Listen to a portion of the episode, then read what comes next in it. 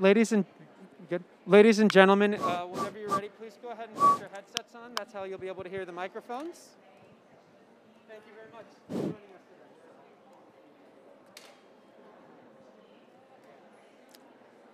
Good morning, everyone. Can you hear me? Is it working? Can you all hear me? Yep. Um, we have the distinct pleasure, this is Education Day, and um, we're looking forward to an amazing day of what we hope will be successes both in this room and around the COP, as well as um, in the ministerial education ministers meeting. Um, let me make sure this is working for everybody. Yep, great. Uh, it is my incredible pleasure to introduce uh, Bertrand Piccard, who is a Swiss explorer, among other things, a psychiatrist, which at this point of the COP we all need. So um, we're glad you have that additional characteristic and an environmentalist. Um, along with Brian um, Jones, he was the first person on the planet to complete a non-stop balloon flight around the globe in a balloon called the Breitling Orbiter 3. Is that correct? Um, I really could go on and on about his extraordinary accomplishments, uh, but we are honored to have him with us today, and I'll turn the mic over. You have one? Great. Thank you.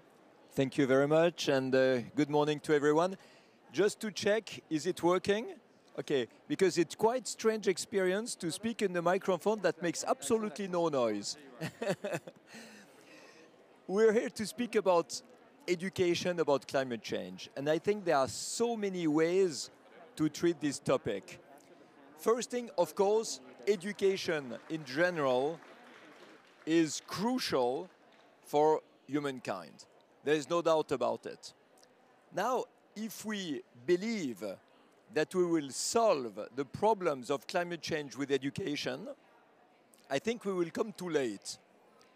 Because the IPCC is showing that we have 10 years to decarbonate half of our emissions, and that we have to be absolutely carbon neutral in 2050.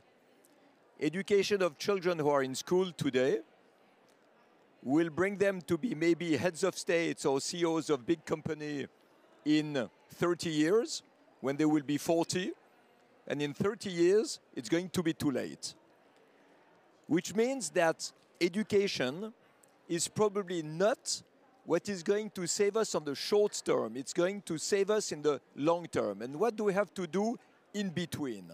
Well, in between, I think we have to educate the children, educate the students in order for them to be actors of the change even before they are elected in political level or in corporate level. So of course we have to educate them and we need this action of the youth as we have seen in the past when so many governments have taken measures because of the pressure of the youth. In, just to give an example, in Switzerland, the climate emergency has been declared in several cantons, several states of Switzerland, because or thanks to the climate strikes. So the power of the youth is extremely important. And now comes the question of how should we educate children about the topic of climate change. Because it is not so obvious. What is climate change first?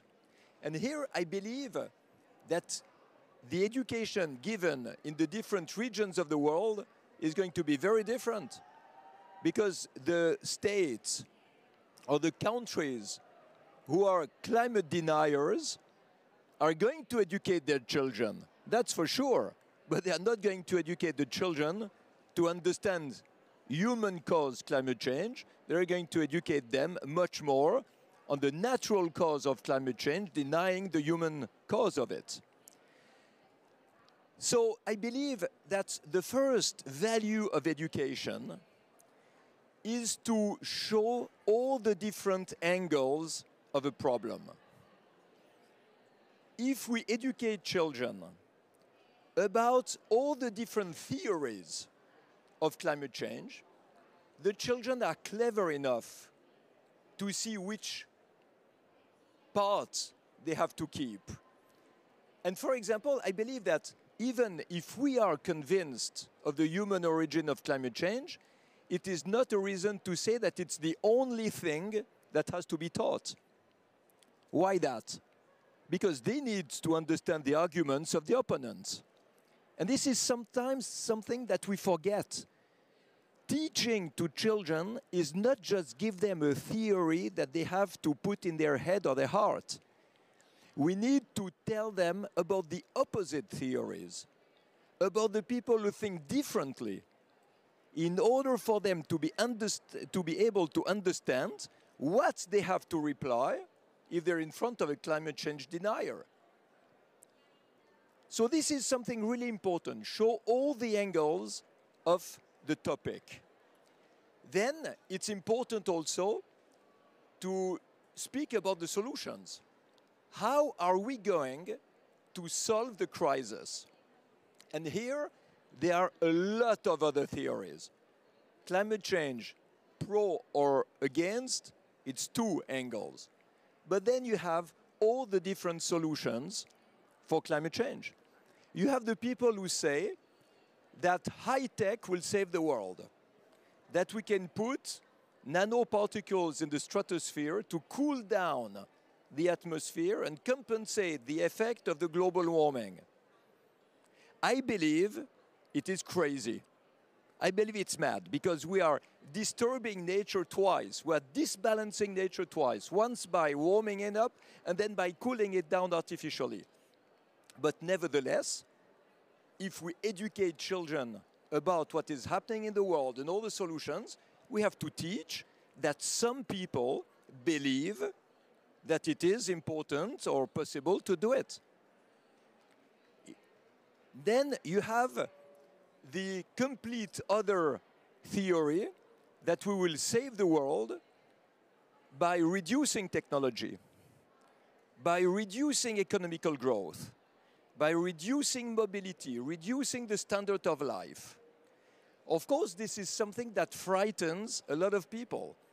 I believe that economically speaking, it will bring us to a social chaos because if you reduce the economy, you will reduce, of course, the salaries, the pension funds, the social security, and have no idea of how such an utopic and idealistic view can be translated into quality of life for the citizens. But nevertheless, we have to explain to the children that this theory also exists, that people think like that. And the children are always able to understand the fundamental value of everything they see. And they're able to take or reject because they are smart. And I think we forget the fact that children are smart. We talk to children in a way like if they were little kids not understanding anything, and we have a childish language for them. But let's remember when we were 10 years old, we did not accept to have a childish, childish language speaking to us. We believed we were grown up at 10. So we have to treat children as adults, as people responsible. And uh, the third, maybe, angle that we can show is between degrowth and the solutionist high-tech solving, there are maybe a lot of other ways to do. The, the path I prefer is the path of qualitative growth. It's the path when we create jobs and make industrial profits by replacing what is polluting by what is protecting the environment. It's what I call qualitative growth. Now, if I'm a teacher educating children, of course I would speak about it. And maybe I would say that it is my preferred option. And I would explain why. But I would speak about the climate change deniers and I would speak about degrowth. I would give the children everything on the table. And then there is the third part of education that I value very much. It's allowing the children to ask questions and to challenge what they have heard. And this is not enough the case. So often we tell to children, you have to believe what we say. You have to take it as it is. You are too young to contradict the teacher. And if they ask questions, say no, no questions, take it as it is. I was never educated like that. I was, the, I was lucky enough to be in a family of explorers where I could ask all the questions I wanted. And sometimes I got answers, and sometimes people told me, we don't know. And this is fantastic for children to hear that an adult does not know. Why is it fantastic? It's because it shows that there are still many things to be discovered. There is still so much to be understood. And in that way, we can create the pioneering spirit, we can create the state of mind of the explorer, we can stimulate the curiosity of children who are going to say, life is going to be interesting because there is still so much to be understood and so much to be discovered. In that sense, I believe that such an education is a huge incentive for children to act, to be taken seriously. It's a huge incentive also to get out of this climate anxiety and this climate depression that is caused by the feeling of having no power. This feeling that the problem is so big that we cannot understand it and that we cannot solve it. And this makes it paralyze us. And you have now a new psychiatric syndrome in our world, which is clearly a climate induced anxiety and depression. To get out of it, we need to educate children in their heart and in their brain in the way that we have discussed here. And I think this will push to action because when they will act, they will know why to act, how to act, where to act, and with whom to act. In other ways, it will bring education again at the level where it has to be. Education is not only to transmit a knowledge, it is to transmit an experience. With this, I'm happy to share this moment with you. And if you have any questions, more than welcome to contradict me, to show other parts maybe of this topic that I might have forgotten. And I don't know if we have time, couple of minutes for discussion. Okay? So don't hesitate to jump into the discussion. Yes a headset, otherwise I won't understand you. Thank you.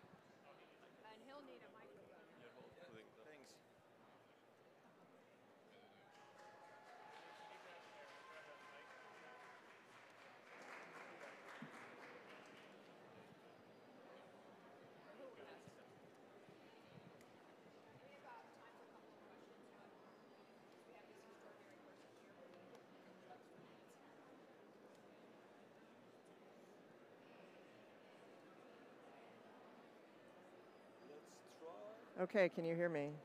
Wonderful. Okay.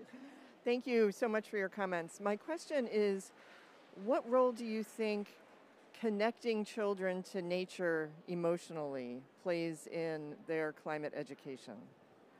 I agree fully, uh, co completely. Maybe it's something I should have added to the discussion uh, before. Absolutely. Uh, of course, it's easier in Scotland than to do it in uh, Shanghai or New York City. And uh, maybe this is why it is so important. Absolutely. Put people in nature. Yeah, I've forgotten that and I will add it for next time. Thank you. Yes, the research shows that we don't uh, learn what we need to know about climate change if we're not emotionally connected to nature to begin with. It's the first building block. Yeah. So thank you. Absolutely.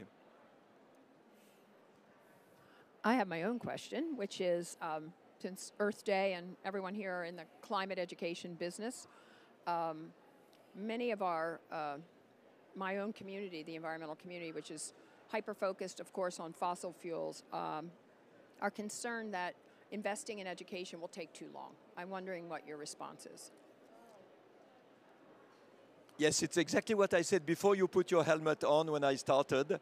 Um, it is absolutely true that education will, or let's say if we educate children now, it will be too late for when they come to key deci decision level uh, positions in politics or in uh, big companies. And we have to start to act much before these children are in a high position. Uh, so education will come too late. But if we educate children now, there will be a force to push the adults of today who are in key positions to act. And I gave the example of the climate strike that we had in Switzerland, which made some Swiss states, the cantons, decide and declare an official climate emergency because the children were in the street and the politician said, well, these guys, they will be voters in a couple of years, we have to be nice to them uh, which is a way to make things move. it works in democracies anyway. Thank you. Does anybody else have any other questions? And you know, also sometimes the governments would like to act. They know they have to act.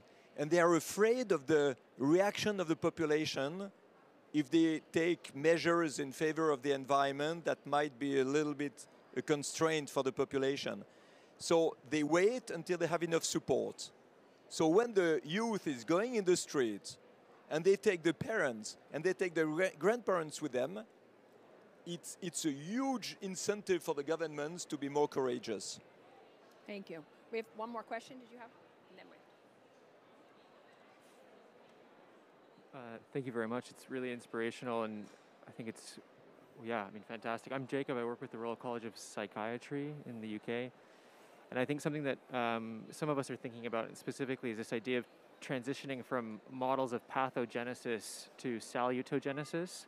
And it, feels like it resonates a bit with what you're saying, but I'm wondering this paradigm of thinking about looking at the environment as health promoting rather than looking at ways to increase illness. And I'm wondering about that as a different paradigm shift and if that would be helpful at all in terms of just that being a perspective shift, a subtle one, but an important one. Yeah, it's interesting what you say because I, I was talking with people in the humanitarian business who try to raise money to help children in disasters from hunger or things like that. And if you show a child who is sick and sad, you don't get in as much money for the NGO as if you show a child that is smiling and in good shape, We chose the positive emotion linking us to the situation. So, so it's important, absolutely. We, we need to show that the situation is critical and urgent today to act, but we need to show what nature is, how beautiful it is, and why we have to protect it. But then I really add what I said before, it's important to do it in a way that gives the arguments of all the other people, all the different theories, put them flat on the table and tell to the children these are the arguments of people who think differently. In order for us to understand and also to be able to counteract the, the, the sometimes crazy arguments we, we hear. Uh, for example, uh, to be really practical, the climate change deniers say that they are not going to handicap their economy for the sake of the environment and for the sake of climate change that will melt the South Pole in 30 years. That's, that's the argument. So let's use this argument. Let's tell them, forget climate change, but use renewable energies because they are cheaper, use energy efficiency because you will save money, use recyclement of uh, waste because it's a resource and you will open a new business opportunity, and you make money. By the way, it protects the environment, but let's leave this for the others. You make better money. And you can have climate change deniers who become really active in the clean technologies for other reasons than we would do.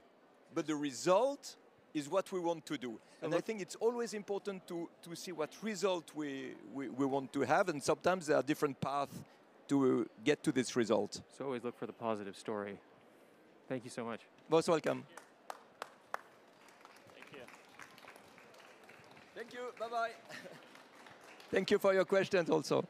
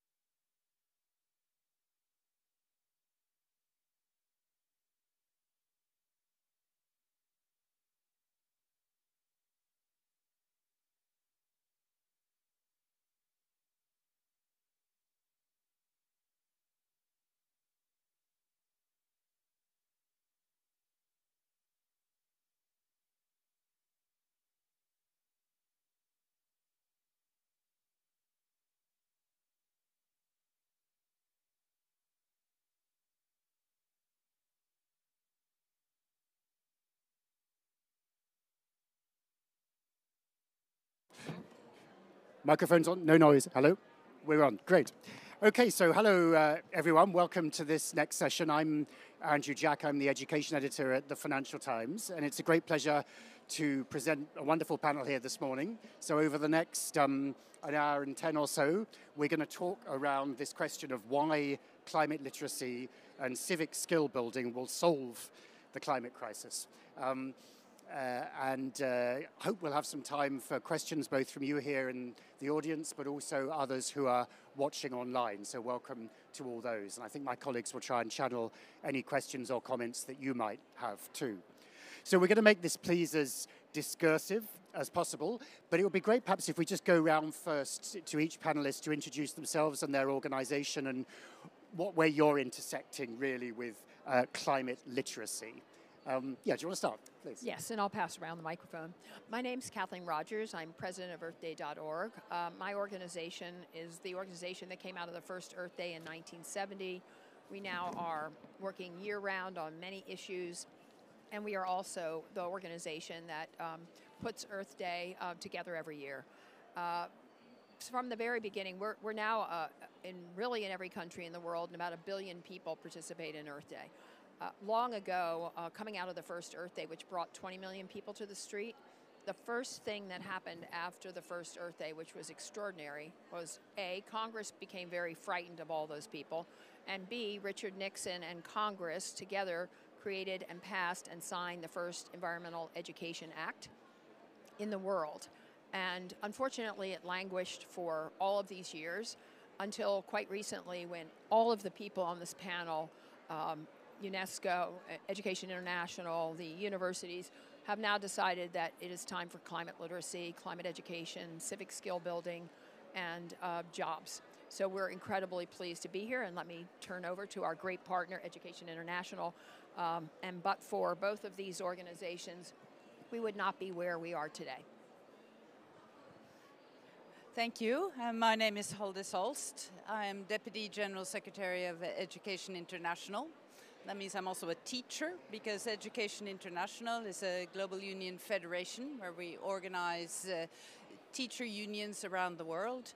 If we count the numbers of who they represent, that it counts up to 32 million educators around the world.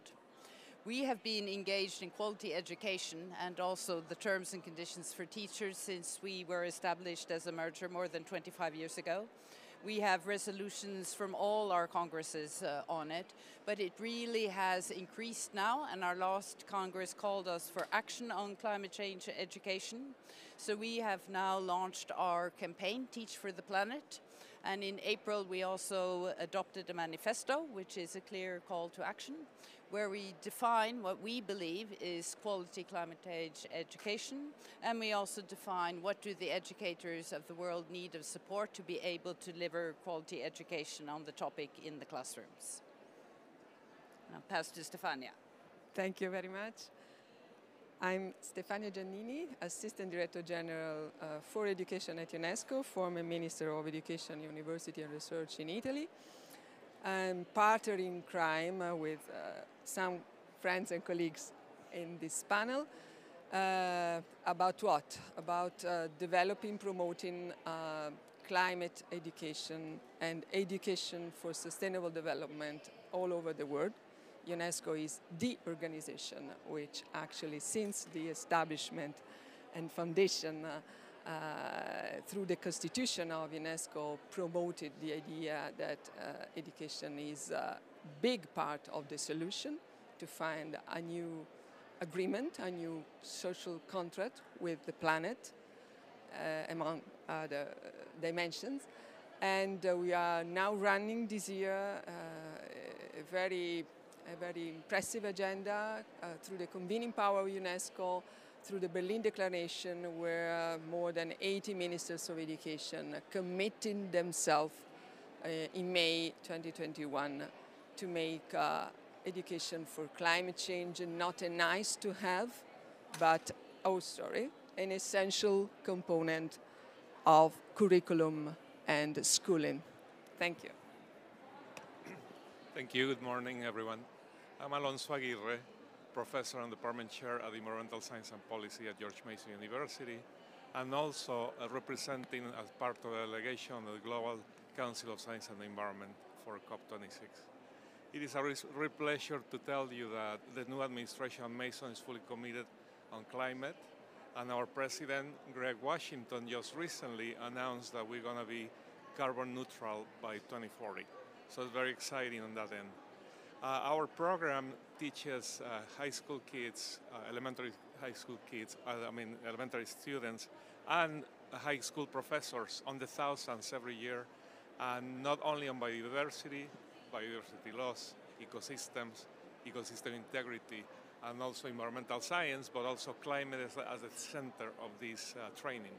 That's so vital. We offer master's degrees, PhD degrees in climate adaptation, climate dynamics. So uh, indeed, the new Institute of um, Sustainable Earth is, has been uh, just launched last year, is committed to have a center on all the programs as climate moving forward. So uh, we have very exciting programs related to many NGOs. We are the few departments in the planet where we link science and policy, and that's the big gap that we're missing because of climate misinformation. We don't have to only do education, but the issue of misinformation is radical that we need to change. And about 75% uh, of Americans believe that climate is going to be affecting us. Uh, so the deniers are few, but they may be very uh, crippling in many ways. So educa educating the young ones is key for us. Thank you. Thanks, Alonso. Uh, just for completeness, I'd say you know the FT is takes climate very seriously. It's core to our coverage, increasingly so, and also we offer free access to high schools to our content, partly as try to the idea of integrating high quality news and insights into the curriculum. And I'm particularly interested in um, best practices around the world from schools, from teachers, from students, what they're doing in the classroom and what they're doing outside the classroom around this issue. But so we're going to um, go, I think, in a minute into, we'll talk a little bit more about where we've got to and think about next steps.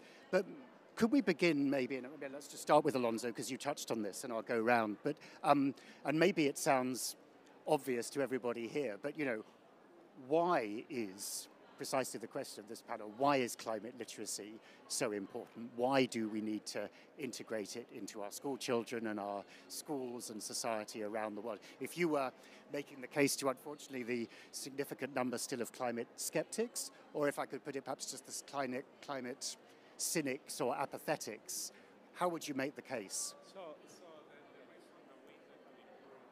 Education at the climate level is because uh, not only we need to get rid of carbon and be carbon free, but also the only way moving forward relates to sustainability. We are already hitting 8 billion.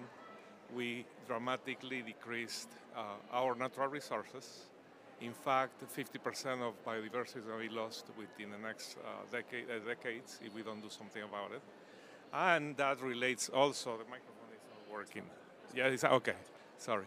So also we need to understand that uh, linking science and policy and making a change long term and tell the deniers, as the past panelist said, you're going to make money if you invest in green industries, if you recycle, if you do positive things. That's the only way, the only way forward. So it's extremely important that children, as was said earlier, will be 30 years to be leaders uh, from now, but is the steps now to be able to adapt these uh, uh, frameworks moving forward. So Stefania, so why? Why is climate literacy so important? I think that um, why is important now first. Uh, this uh, health crisis, this COVID-19 actually highlighted the contradiction of the planet uh, and the way we are, we are living this planet. Uh, high level standards uh, and increasing inequalities and, and not taking care, not taking care of each other, not taking care of the nature. And we are very much more aware this year than some years ago. So this is the first, the first uh, answer. Um, the second point, in my opinion, is uh, without education, without educating not only children for the future, but adult, you know, citizens to change through better knowledge, through science, through evidence, their uh, attitudes, their behaviors will not have uh, the real solution to the big issues we are discussing in this uh, COP26. So it's, it's something to start now. It's not a kind of, uh, as already said, nice to have uh, in a, in a broad curriculum where you find a couple of hours in addition to other topics to talk about what climate change actually is, but it's really a whole, uh, a whole school approach. So we see interesting, really good practices around the world. We have uh, at UNESCO what we call ASPnet, I mean uh, UNESCO schools, so to say, which actually uh, concretely implement the principles, the values. And uh, about this topic, I can say they, they learn what they live and they live what they learn. So in the, in the classroom, in the daily classroom, teachers are well prepared to give examples of how we have to address uh, our own reduction of emissions. So it is not simply the cognitive side, but it's also the, most importantly, the behavioral side. So it's important because if we don't change through better knowledge uh, behaviors, and if we don't raise awareness, not only about political leadership, that of course they make decisions, but also in the, in the way we live, all of us, I think uh, it will be a big challenge to, to reach the goal in the next uh, 20 or whatever. So uh, I think that education uh, uh, for sustainable development, whose uh, education for climate change is, is a part of, I think uh, it's an essential component. And uh, that's why, as UNESCO, we are pro promoting this as a core part of the curriculum and we are talking about a green curriculum to be implemented in the coming months, starting now.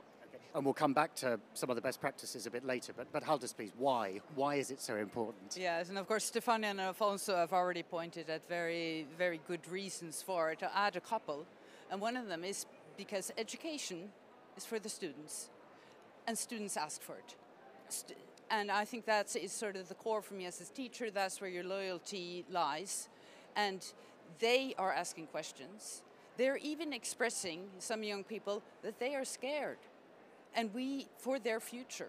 And education's job is to make them empowered so they feel that they are in control of their future and that they actually can do something about it. And for that, they need knowledge. But of course, also it's because we educate for society. And societies are debating it. We're sitting here. So we need to make sure that our students have the knowledge and the skills and the capabilities of understanding what's going on and to take their own position and to know how to act to do it.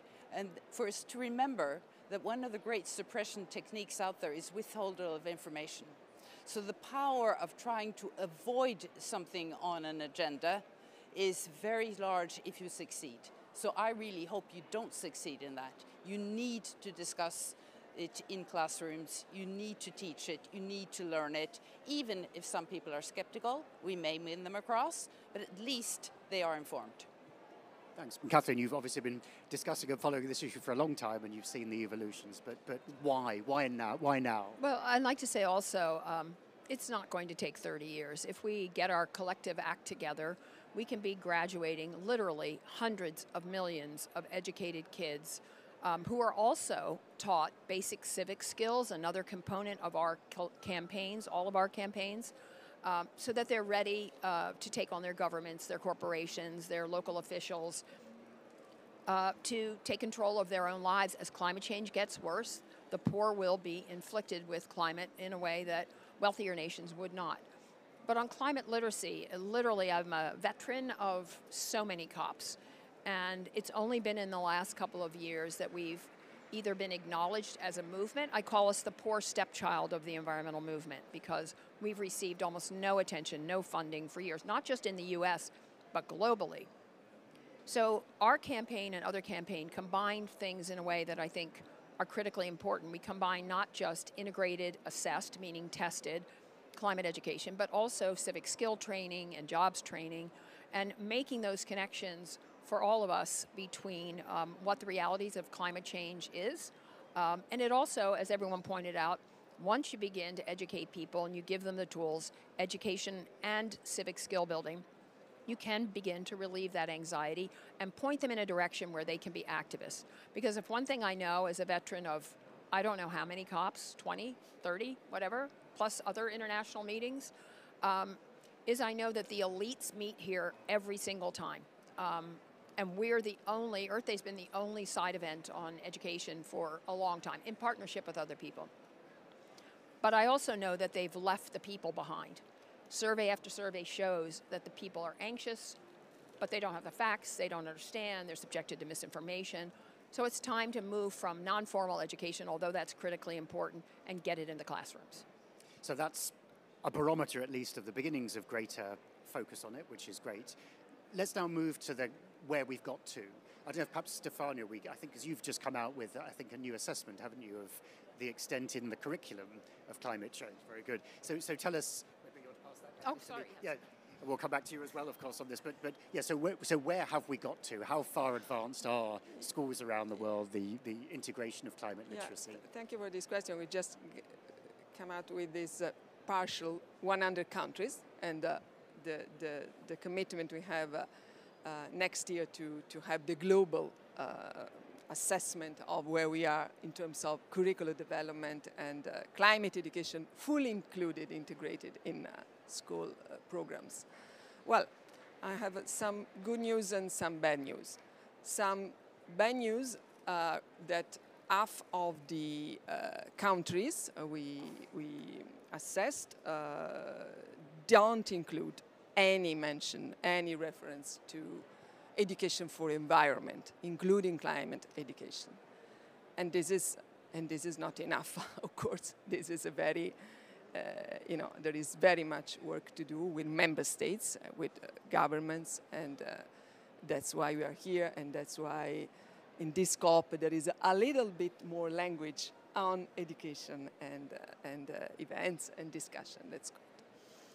The, the good news is that uh, the country profiles we find here, it's a more quality analysis, says that uh, there are some countries that already started years ago to do their job.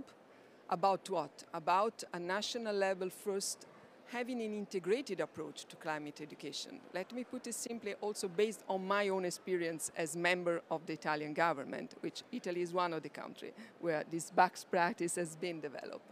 It's not, climate education cannot be only topic developed at the Ministry of Education. It's not enough. You cannot do. You cannot do unless you see as the, you know, uh, nice to have uh, two hours in addition.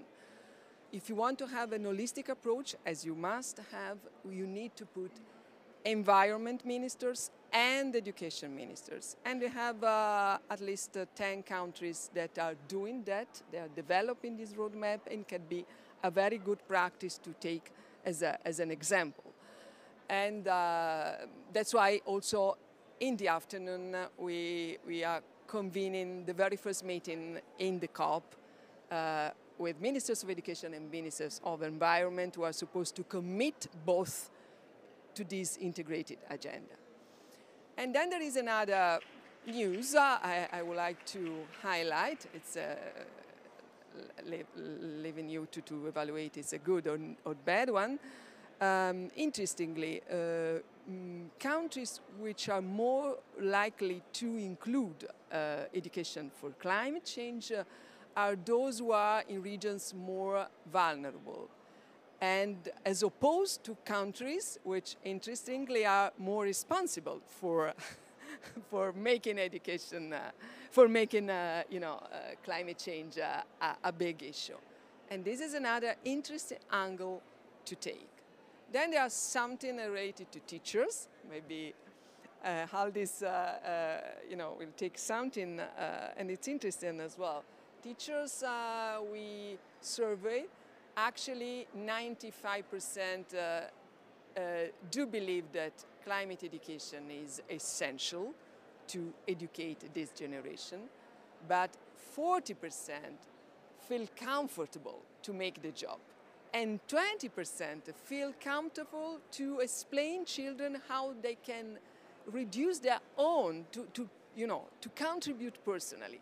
So when you move to the cognitive side, to the behavioral side, there is a gap. And this is about, you know, teaching uh, in a way which is not the way universities uh, in the pre-service training are actually doing. So it's a complex issue, but, but I mean, they are interesting data. So, thank you. Yeah. Uh, Alonso, maybe uh, you, you were talking earlier about climate integration into all sorts of levels from K through to 12 and into higher education. Does that resonate from what you see in the uh, US? Absolutely.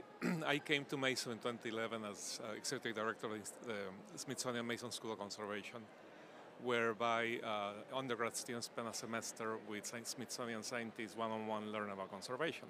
But we need the, how instill climate in there.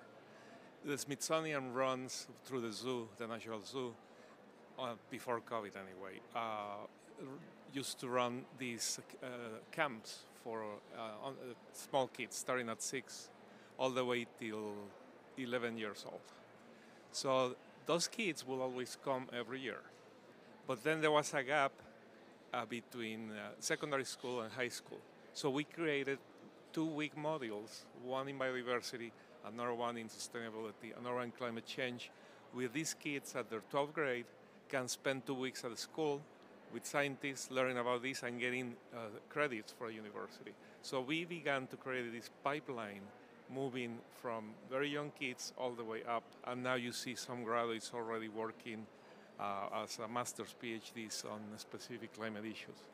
So it is essential to create a pipeline, if you will, and not only for that, but that has to be linked to diversity, to equity, and to inclusion and that's very needs to be promoted heavily and, and we give opportunities to all those kids of all colors to have access to these opportunities. So we are very aggressive in trying to recruit these young students eager to learn and, and not this, uh, very interesting what, what you said is the gap between knowledge, what you learn, and how you apply it, and why we change our behavior from learning that trashing is bad, but then you begin trashing after you become an adult.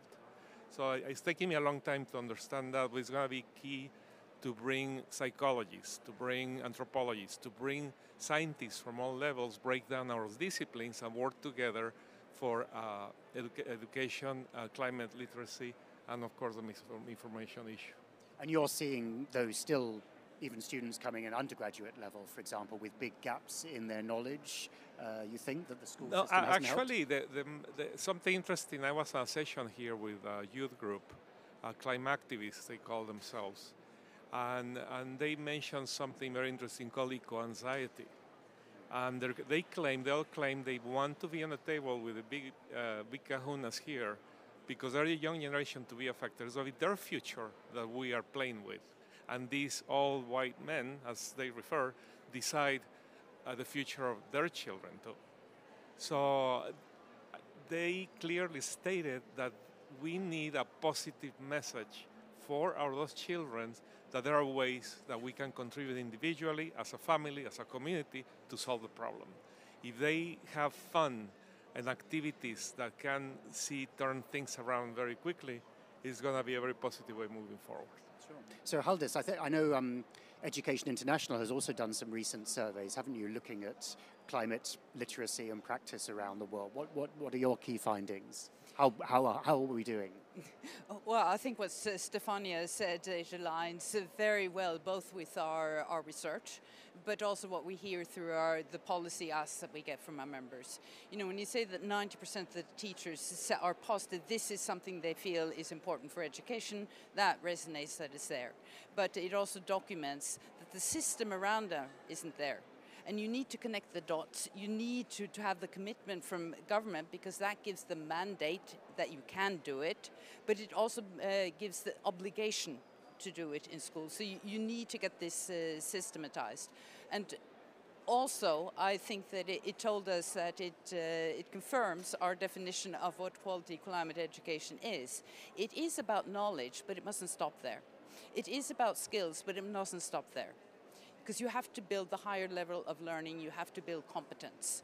Now, many countries do have curriculums that are competence based, uh, but not all countries do and you have to be able to know what it means to reach that high level of learning and you have to have the teaching methodology for teachers to get this, of course, it has to be systematized because that is what mandates the teacher training institutions to train teachers according to what their mandate is. And, and this um, unfortunately sometimes costs money, you need to re-educate those of the teachers out there that were educated in the era I was educated, because I don't think the word climate was mentioned once during my teacher training. But there are an awful lot of teachers out there that still have been doing it for as long as I've been a teacher. And it's about tapping into what they have been doing, further develop it, share it, systematize it, because we know that these good examples are out there, and we can't let them live in silos because we need these to be shared so that there is enough ideas or enough ideas are out there for teachers to create the right learning environment given where they are. Because you can't copy paste. You need to be inspired and transform it into where you are and also age specific. Because we need to start, you know, in kindergarten or I would say early childhood education, which in my country starts when they're one year old. You know, this is a way of life so you have to start early. So I see positives, but we need to get all the dots connected. They need to pledge here so we can make them accountable when they come home in their individual countries and start de demanding the follow-up. Yeah, yeah, Thank you very much. Uh, uh, jump uh, uh, on this topic, which in my opinion is essential. The role of universities uh, in training teachers and the role of changing the pre-service training of teachers. I mean, there are topics where the silos or I would say discipline-oriented approach cannot work anymore. Of course, I'm, I mean, as a background, I'm classical philologist and, uh, and a linguist. And uh, I'm strongly convinced that if you want to teach uh, ancient Greek, you must know what you're talking about and you must have a very robust solid knowledge of all the literature and the language evolution in that specific field. But if you want to approach, you know, the, the culture of uh, uh, the Homer, uh, Iliad, Odyssey uh, contribution uh, to the Western civilization and culture, you have to have a broader, a broader approach to your training, and then you can teach better. And for climate change is even more because it's a cross interdisciplinary matter. So universities must be involved in this uh, change. And I don't see so much higher education taking uh, part of the discussion, uh, being involved in this dialogue and being ready to change the way. And of course, there are, you know, big impact. If you change the, the pre-service training, you have to change the faculty of, uh, of uh, education and everything that is very much related to the, the, the, way universities actually work. So this is a critical point, in my opinion. Uh, Alonso, maybe. Yeah, yeah uh, just hit on the nail. So uh, uh, recently, our past president, about two years ago, established with Rockefeller uh, Foundation funding uh, the Global University Coalition or network. Uh, it's not totally global yet because mostly US universities, but we're trying to involve several people. And most of the symposia that have been run is they relate to the 17 rooms. We developed 17 rooms linked to the sustainable development goals, right? And so each room will discuss topics across the board. And the past conference was about two weeks ago. Most of the uh, assistants, attendants in the hundreds or thousands were um, undergrads. So it was interesting to see how effective has been. It's very small network yet, but in a way that we can probably uh, have universities have more involvement in teaching the younger generations. It is happening slowly. I hope it's faster, but we're working on it. Kathleen, maybe um, I'm going to go on in, in, a second to talk about best practices, but, but just, just to finish the question of um, the trends, and one thing that's quite striking, so we've got this positive momentum, albeit early stages in many ways, but we also have pushback.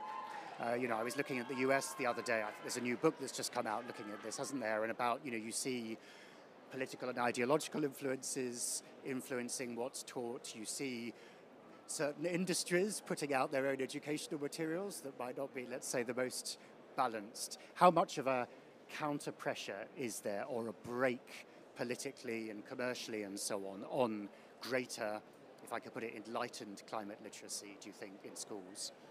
Well, I don't even want to just talk about the US context, but I'll start there. I mean, in every other revolution, democracy, the Industrial Revolution, the tech revolution, the wars, the US government and other countries have put extraordinary amounts of money into education, but not the climate change revolution, not the green economy revolution. It's been totally ignored. And I'll give you an example. When in 1957, I think, uh, the Russians put the Soyuz up into space, um, and think about this in 1957 dollars. The United States Congress immediately appropriated $1 billion to educate American kids on science and technology. $1 billion then. We don't have that kind of money now in the United States. And yes, it depends on the country. Uh, many countries push back for lots of different reasons. Either they don't have the money or their political problems or their parties switch constantly, and so there isn't a real opportunity to promote it, spend the money to develop it, work with other countries. I mean, both uh, Education International and separately EarthDay.org, my organization, put out a report on NDCs, and not a single country really got a passing grade. Most failed. And uh, I think in part it's because the commitments that most countries have around climate change are they're wedded to and driven by an argument about fossil fuels. And so some of the other important issues, again, public participation, civic education, bringing the population along, has been ignored and underfunded. On the political grounds in the United States, as again, example, but it's everywhere in the world. Try most of the large countries, China, India, we did 29 roundtables in India where we brought teachers, administrators, and government officials to all, in all 29 states in India. In every case, the government said, yes, we have climate education. The principals, who were a little anxious about sitting there in front of their government officials, kind of shrugged their shoulders and said, well, and the teacher said, no, we don't. I don't care what's on the book, we don't teach it. And that's happened in all of our studies in every single country that we looked at. And obviously, we need to do more in-depth research uh, on the subject and get work with true educators to analyze the curricula. So it is political in some ways. Sometimes it's money. Um, and of course, in the U.S., my final thing to say is we have 50 different states. Like many countries, have provincial governments running education, mayors in some cases, states or provinces but in the United States, we have, as most of you know, at least a couple of states that have banned teaching climate education. And so they've struck, for the most part, any reference to climate change out of it. I, I think that will change. Um, but politics, as long as there are politics around the science and people who just can't move off the status quo, whether they're educators or government officials, it's something human beings are wedded to, the status quo. We hate change. I think uh, will be, but, uh, but I see here something very different. I see a lot of movement. I see the influences of international agencies, teachers' unions. In our petition, um, we have, uh, through the international trade unions, we have 220 million trade union members signed on through this association. And if you can look at the bottom of our um, uh, you know, pull up behind it, we just got Brad Smith, who's the president of Microsoft, to say, I can't move forward with my company if there's not assessed mandatory climate education in the classroom. So we're slowly making progress, but everything's political. I guess that's the nature of human beings. Haldis, do you want to come back on that? Is, there, is, there, is it just inertia, or do you see also pushback? Uh, well, I, I, think what you just said, Kathleen, everything is political. And I think political uh, education has been political since day one in many ways. And we, ha- we have to live in this uh, situation, and it's about uh, trying to convince that this doesn't threaten someone. But there's always going to be some tension between people who want to achieve something or protect something and what you the role of education and that's why it's so important for us to promote public education that it is uh, it's something that is to educate the children in a country for the country not for a specific purpose or a specific religion or a specific economic uh, growth reason and that's to prevent if possible, also that the content is political controlled. And yes, in some areas, some countries, this is very threatening because it threatens the economy. It threatens people's positions. In the same way, we know there are other topics in education that are very sensitive, and you try to avoid them because they may threaten your values, your religion, your view of how people should live and be. So uh, this is something we have to live in, but uh, we have to get past it. We have to understand that empowering young people is not a threat to yourself. Let them be empowered and make up their own mind. And if you are scared of young people making up their own mind, in my opinion, you have a problem as a political leader. And Stefano, I mean, you, you must have you must have to step through all sorts of delicate political hoops when you're dealing with the member states of UNESCO, whether it's in your surveys or if you're trying to build consensus statements. Uh, how do you how do you navigate that? Do you see a lot of significant pushback? Uh, no, I, I, honestly I see a positive conspiracy because there are different uh, uh, enabling factors that can push this agenda. Then we'll see. Of course, it's up to all of us. It's up to you know political leaders as well as communities. Uh, this COP is already much more advanced about education than the previous ones, Madrid and, uh, and before. UNESCO has been involved since the beginning. I think 2009 has been the very first step uh, to build a platform for climate ed education, and we can, measure now the progress. I already mentioned COVID-19. I think we have to realize that it's been uh, shaking the world about a lot of things. And one of the things that we have this planet we have to preserve and to promote all the behaviors which can help to preserve. There are political leaders who are taking the floor, not only blah blah, but making action and uh, using their incredibly powerful uh, tools. I'm thinking of Pope Francis, who's not talking only to Catholic, but is talking to the world and other political leaders, convening a big, a big event in Rome last month, launching a new global compact for education where the ecological education, I would say like this, just quoting from the Italian test, is at the very core and is calling leaders to take their own responsibility. And then most importantly, young people who are taking uh, the leadership of all these issues. I'm not thinking only of young people who are here, which is great, and uh, you know, criticizing. It's good. It's about democracy. It's about going ahead. All the big steps in the world has been done to, through you know, an open discussion and, uh, and criticism to leaders. But I'm thinking of all young people around the world who are now very much more aware of how they can change, they contribute for the common good. It's about uh, car sharing, sorry, very small things. It's about using more public transportation where public transportation are, are available. It's about taking their own life oriented to this, uh, to this uh, approach. Then, member states to conclude are critical. Without member states' ownership, we are not going uh, anywhere. And uh, I see a progress, but uh, I already mentioned numbers uh, on this topic that uh, tell us that there is a lot of work to do. Alonso, um, you, you talked about the enthusiasm, but do you also see pushback or inertia I would say at the university level, uh, it was brought here. Um, uh, one of the issues is the how can we break down disciplinary silos, right?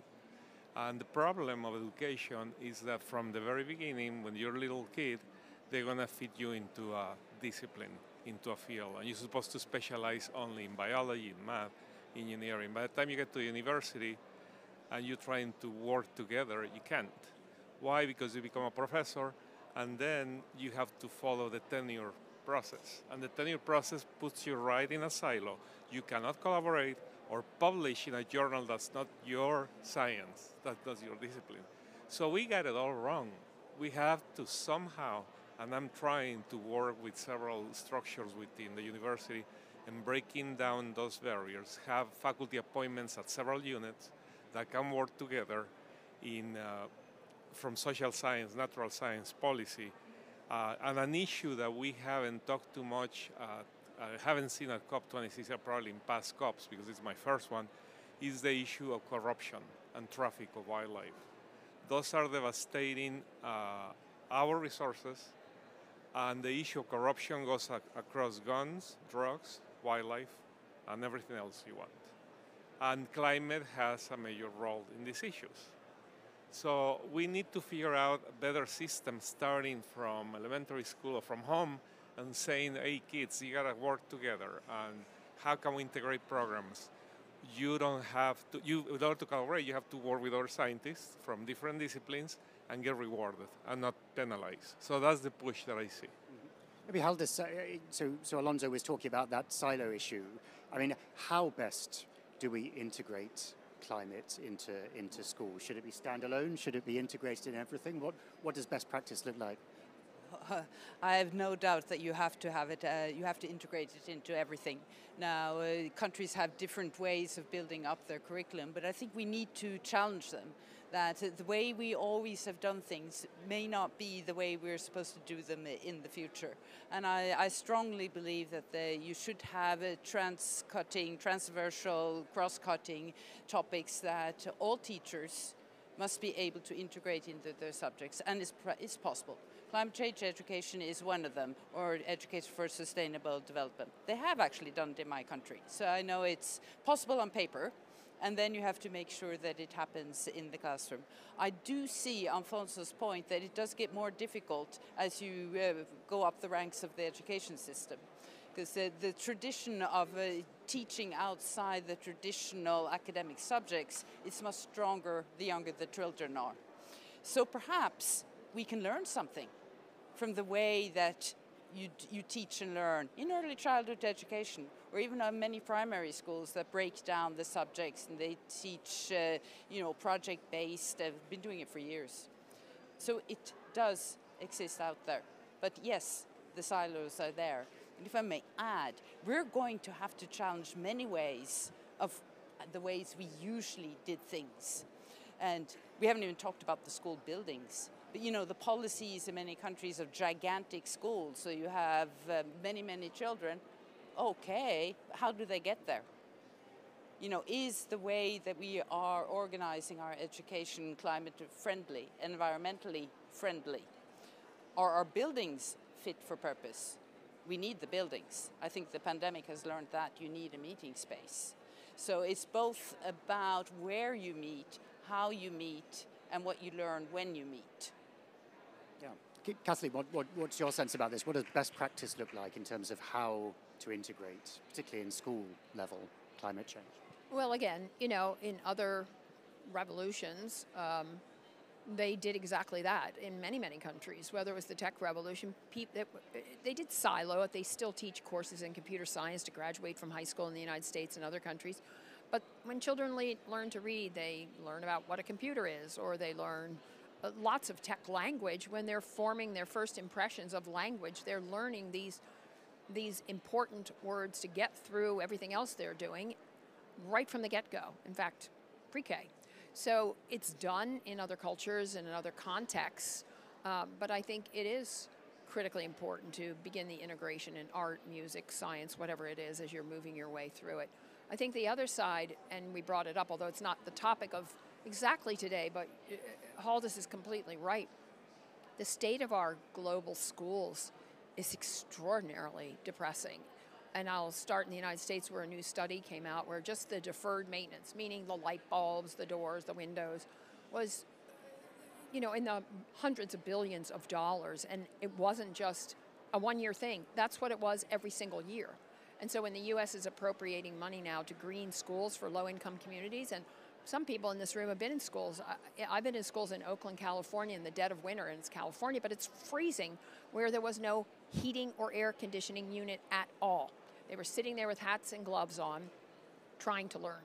In other schools, the water coming out of the tap is polluted, lead, is full of lead, and this is the United States, and in other countries, it's much, much worse, if that's even believable. So, and the schools can be the learning experience. It can be the, the building can teach you. And we engage with maintenance workers and other people because truthfully, they're some of the most valuable people in a school because they keep it running.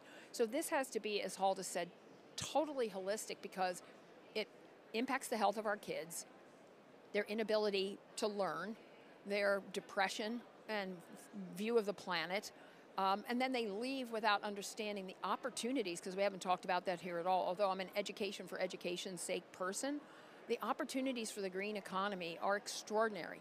And if we don't do this globally, then a handful of companies will own it. And that's the pathway I can see for where all these big companies are forming.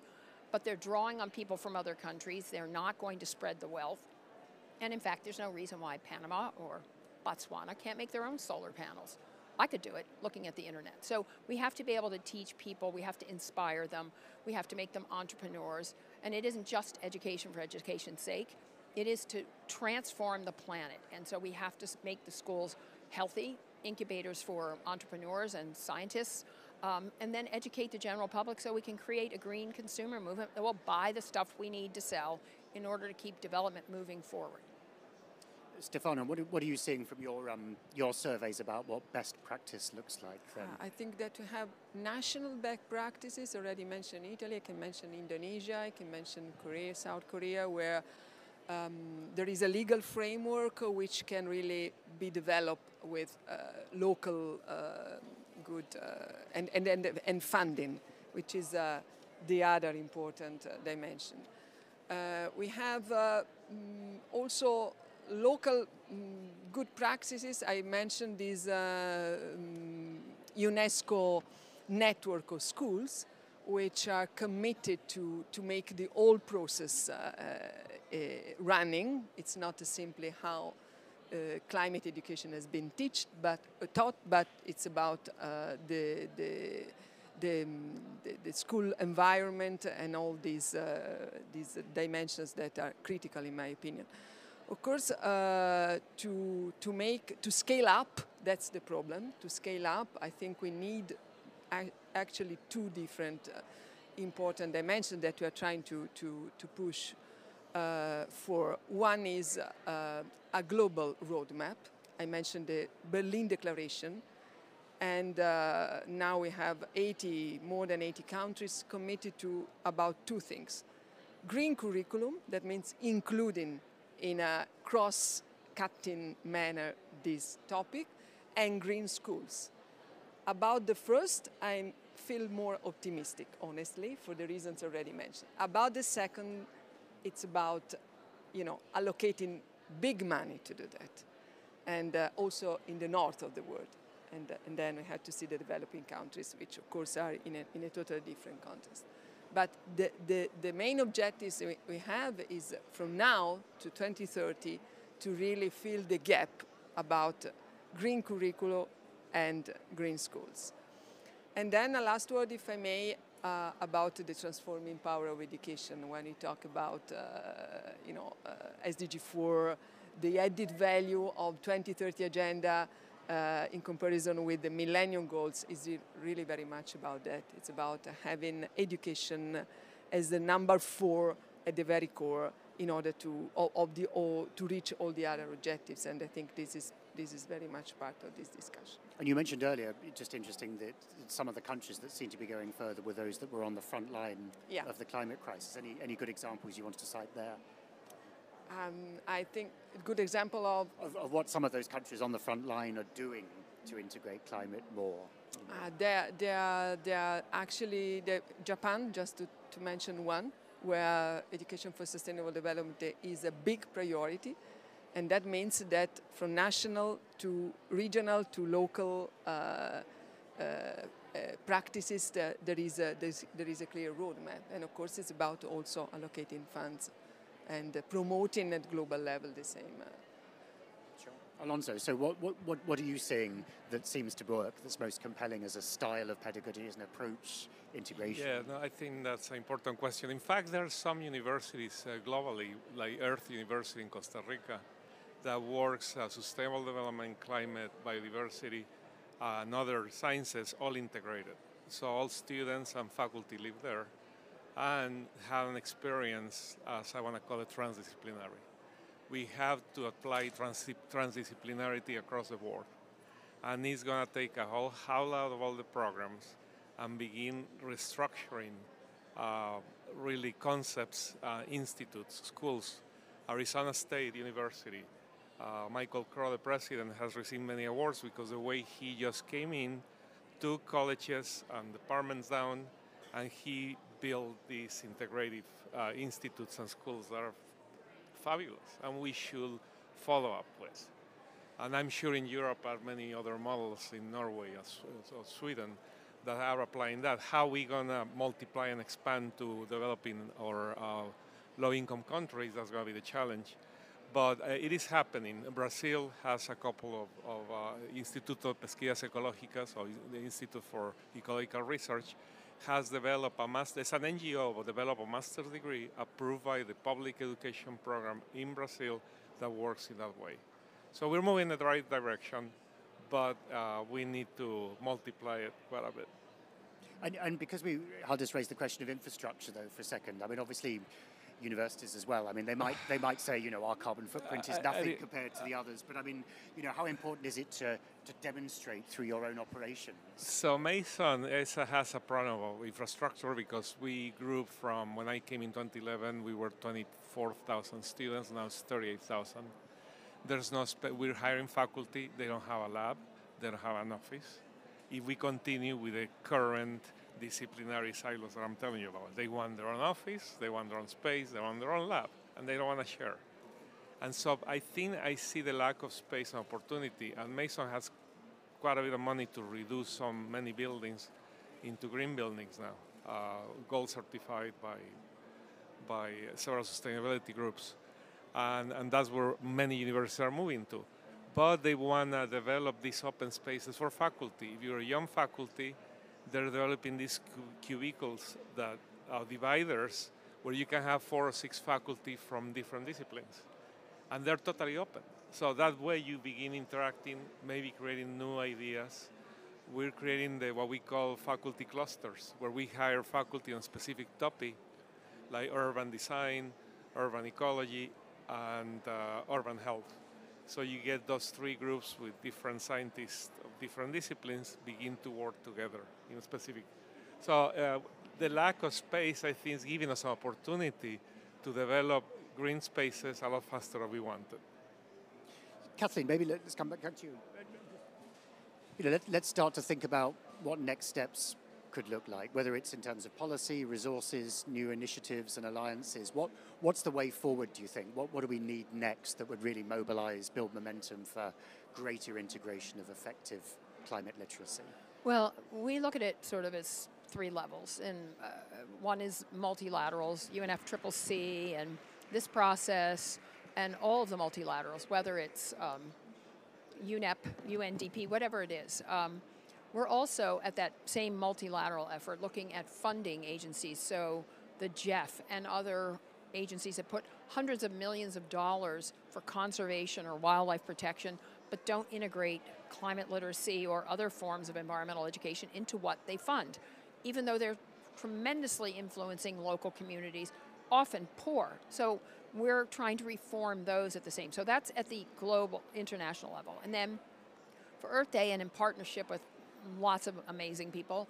Um, we're now moving into the national level, depending on what happens here, um, country by country, working with education ministries, foreign ministries, environmental ministries, to see if we can't convince them with local staff, local people, not us from Washington, to see if we can't make inroads. And we have a list of 35 to 40 countries we're starting with because they think they're sort of domino countries. They can knock them off one at a time. They'll bring other people with them.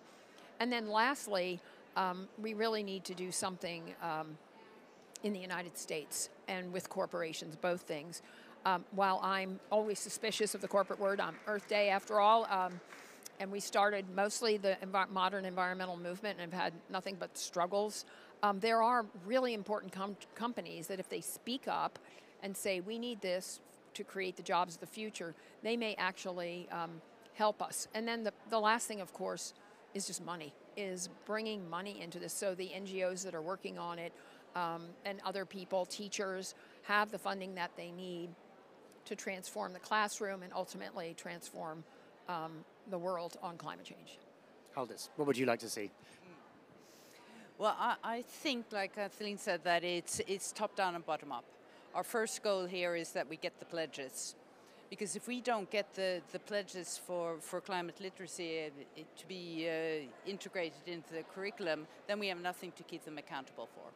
And uh, but we know that's not a quick fix. Most of the countries did commit to the Sustainable Development Goal 4, including 4.7, and you can say that in a way they've already committed. But they need to understand that they can't work in silos. One ministry needs to talk to the other, and they need to do that when they do their budgets uh, too. So we need that, and then we need to do the bottom-up work at home. So we need to mobilize our member organizations, given where they are, to have their action plan, how to make their governments responsible, but also what they can contribute to. And, and that's going to be different from country to country. Then we have to do the small stuff.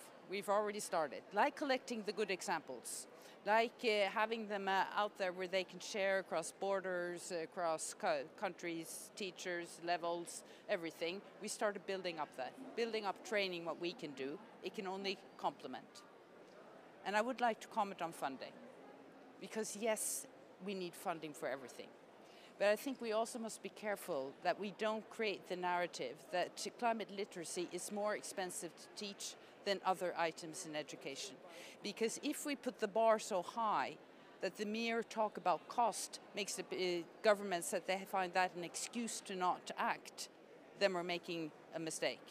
You need funding, yes, but you can do a lot with what you have and at least you must do that. We also heard the minister from Sierra Leone here yesterday saying that he was going to include now, go home, climate change education in education sector plan. Then he's putting himself on the agenda for, uh, for, the, for global funding. We know through the Global Partnership for Education. So the possibilities here. Last warning. Every time something's new on the agenda, a new market appears. We do not want this to become a market where a lot of people are running in each other's way to make money off education materials on climate change. We want them to do like you said, Andrew, Financial Times does. You provide it for free. And it needs to be quality assured and let the teachers use their professional knowledge, what fits in my classroom for my students, and have the opportunity to have access to it for free. We have to work on that. Stefania. Well, thank you, Haldis. This is the UNESCO approach, as you know, leading at global level this movement, step by step.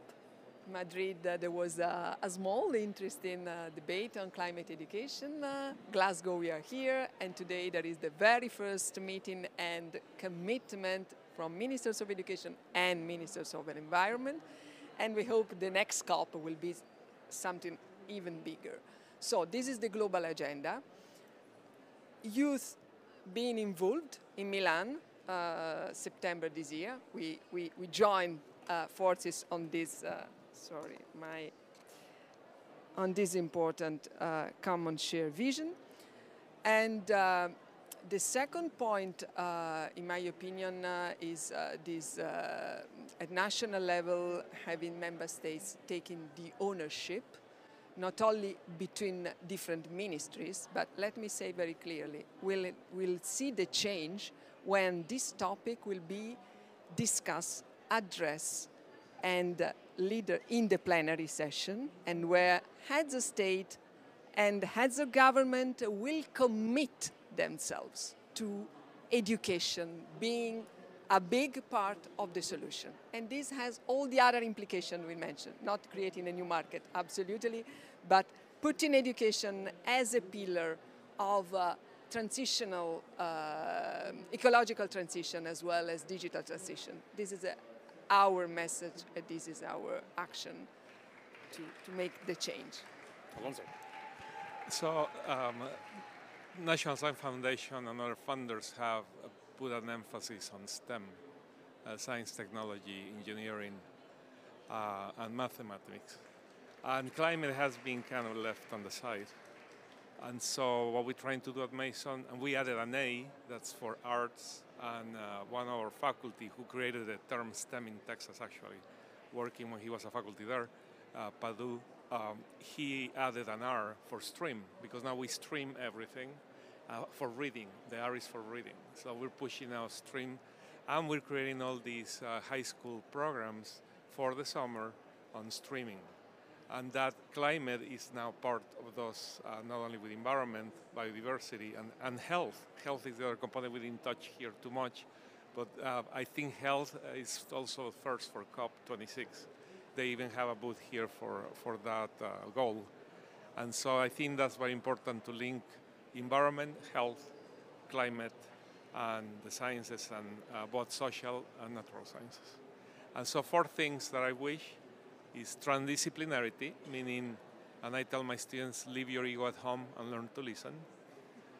Uh, number two, uh, capacity building at the local level with not only students but with communities. It's extremely important to involve your community in the process. Also, integrative science. Science is knowledge, knowledge is power, as we say.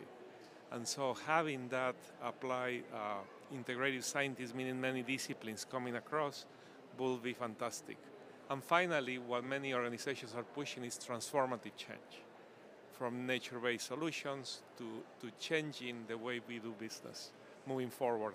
And even the non-believers will get in the, in the ball rolling, believe me.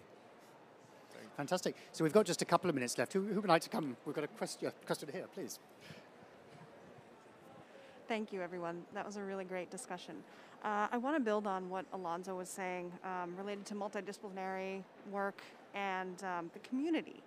And so I wanted to ask how your work connects with non-formal education because cultural institutions, museums, after-school programs, um, they provide teacher trainings, support educators.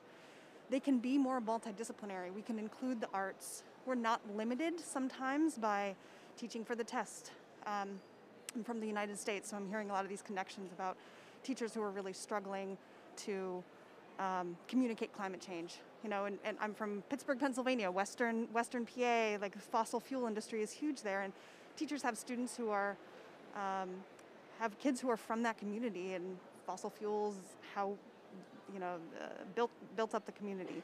So um, anyway, my point is multi uh, non-formal institutions um, can also be really trusted sources of science. Um, so where are you, how are you connecting with non-formal education? Okay, who'd like to give a go? Whoever. oh, sorry, we need you. We need the mic. uh, sorry. No, uh, I can start, of course, I represent uh, mostly people that work in the formal education system, but I think you raise a very important point because the, the issue around climate literacy or climate uh, education is uh, an issue that we believe should have not only a whole school approach, but a whole community approach.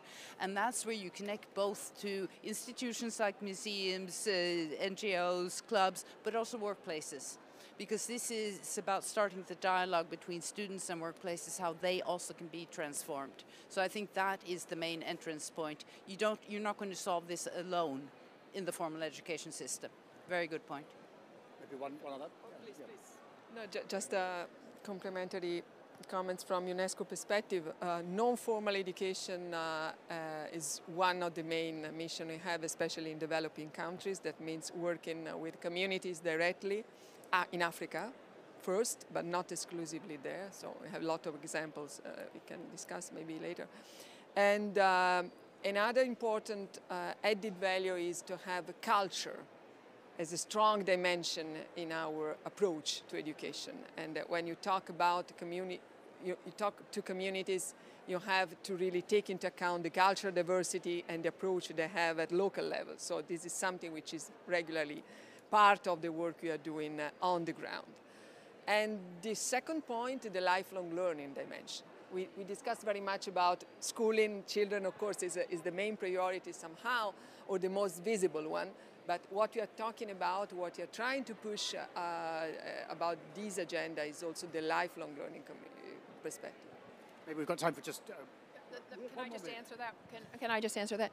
I um, 100% agreement, and in the U.S. and abroad, we have a big non-formal education coalitions. I would say that the only caveat to that is that non-formal education should turn its focus to low-income communities worldwide because I have kids. They went through school, they had a PTA, which raised a million dollars, and all this extracurricular stuff they were able to access. The other side of the river in DC, while they do a good job, I mean, they try, and DC probably isn't the world's best example, but there aren't any PTAs raising a million bucks. They aren't able to, and this is true across the United States, provide equitable um, access to non-formal education. So I guess my only caveat to that, and I've seen it over and over again, and I travel all over the world, I've been in 100 countries doing this stuff for a really long time, is that access to non-formal education, turn your attention to poor people, to developing countries, and don't waste your time on the rich kids. Yeah, of course. Um, thank you so much for the passionate conversation. Um, you mentioned Brazil, and I actually wanted, I, have worked with uh, Instituto de Pesquisas Ecológicas. I want to highlight something else that happened this week. There's this um, young woman, a girl from Fridays for Future Brazil, uh, which actually, on her own initiative, um, made this document and went to the state governor of the state of Sao Paulo and got him to sign um, a term of compromise, a pledge actually to include, I think it's an hour or two hours per week of climate education. Of course, it's not a holistic approach yet of including climate into the curriculum, but it's a good step. I want to know what are your views on initiatives like this, really bottom up from students, and how much they can promote uh, climate education throughout the world.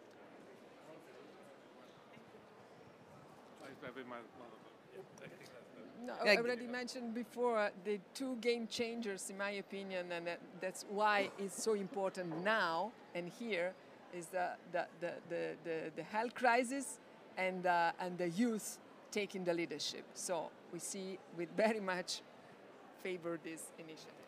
And they can, and they can I, be the first step. And if I may say to go for it go for it wherever you want. And I would say contact the broader, you know, contact the teachers union. Okay, we'll back you. We won't take over.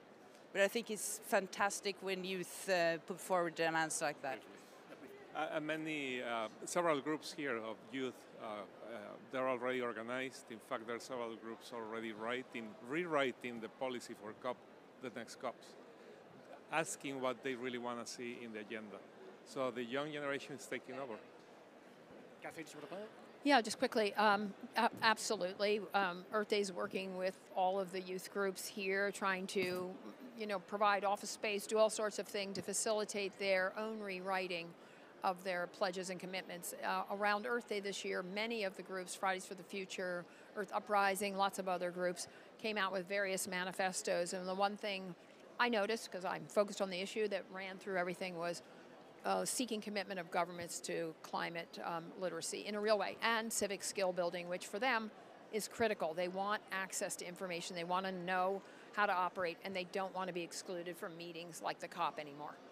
Yeah, and what a perfect way to end. The voice, the voice of youth uh, should be driving this. So thank you very much.